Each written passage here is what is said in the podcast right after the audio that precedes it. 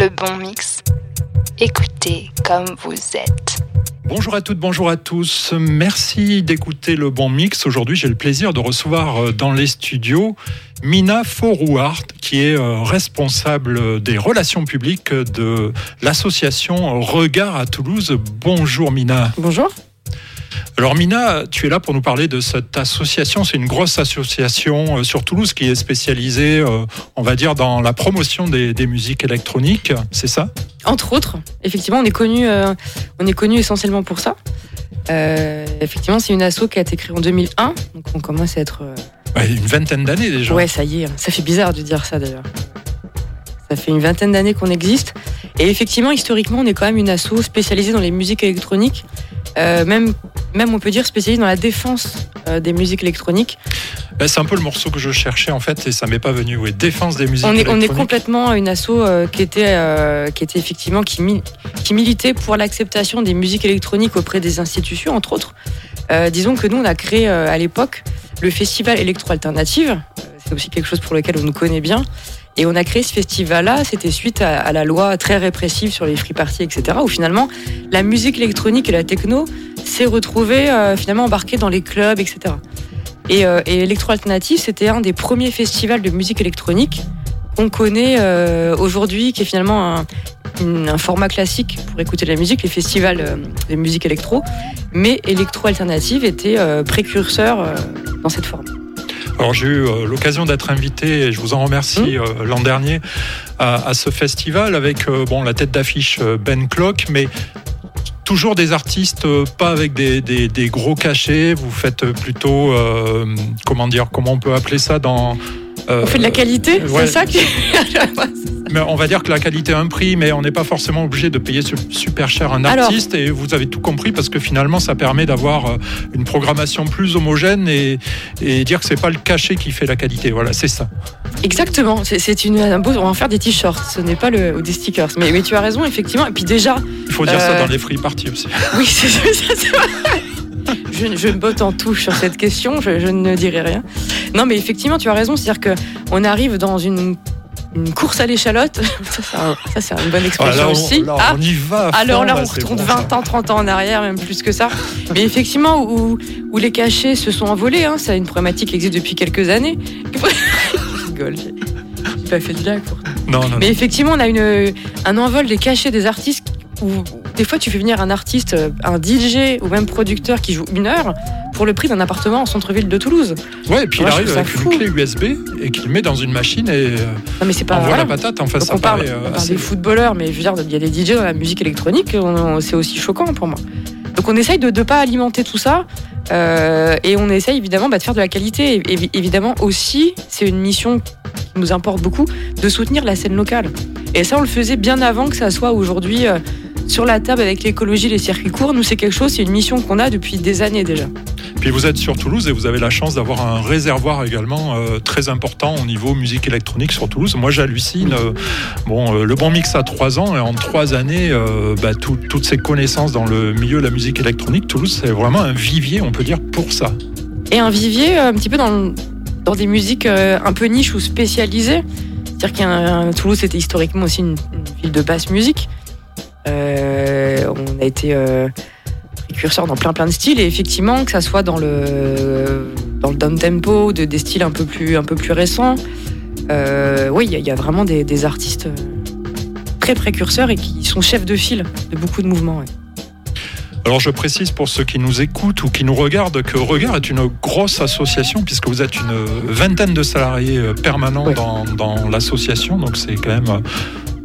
pas la grosse machine, c'est pas trop le terme parce que vous restez quand même des artisans de la promotion de la musique électronique, mais quand une association quand même compte 20 personnes, c'est pas rien. Donc là, vous travaillez sur quoi en ce moment ?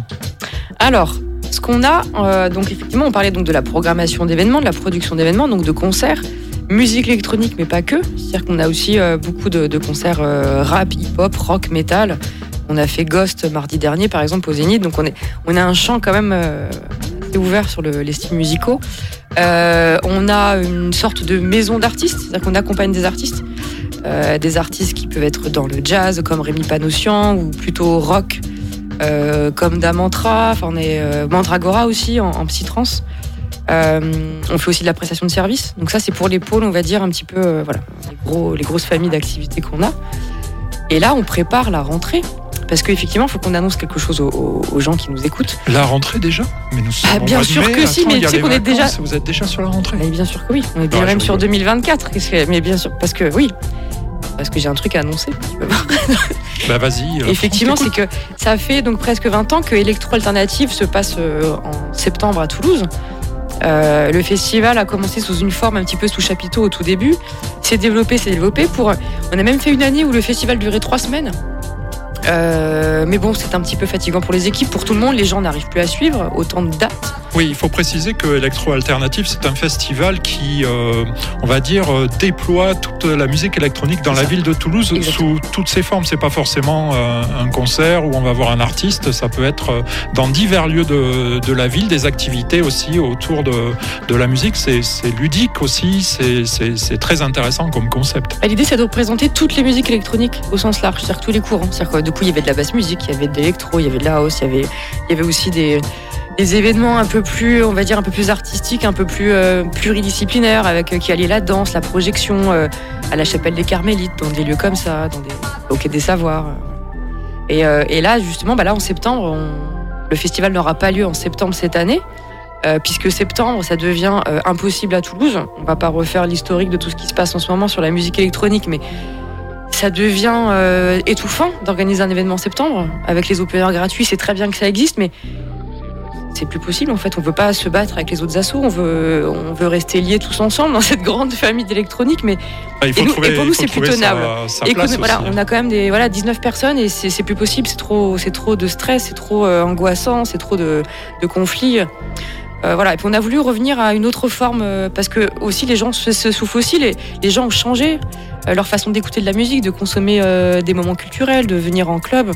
Tout a changé. Donc, a changé aussi depuis ce fameux Covid aussi, parce que il y a eu un gros arrêt, puis tout d'un coup il y a un gros redémarrage et il y a eu un excès de festivals et finalement c'est impossible d'aller à tous les festivals et puis il y a aussi des notions de finances aussi. Exactement. Et puis on attend 10 000 personnes, il n'y en a que 8 000 et forcément des jauges beaucoup plus compliquées. Avant on parlait peut-être de 70% pour amortir et aujourd'hui 110%, 120%, donc on perd de l'argent et peut-être il faut savoir faire des pauses aussi pour mieux repartir. C'est exactement ce qu'on a décidé, on s'est dit allez, on arrête tout, toute l'équipe est fatiguée, on veut, même nous au bout de presque 20 ans, on a besoin de changement, on a besoin de se renouveler. Et on s'est dit, allez, on arrête tout, on ne fait pas de festival 2023. Par contre, il y aura bien un festival Electro-Alternative, mais plutôt en avril, pour le printemps. Ça nous permet de réfléchir à faire un beau festival, parce qu'on aime, c'est un festival de qualité.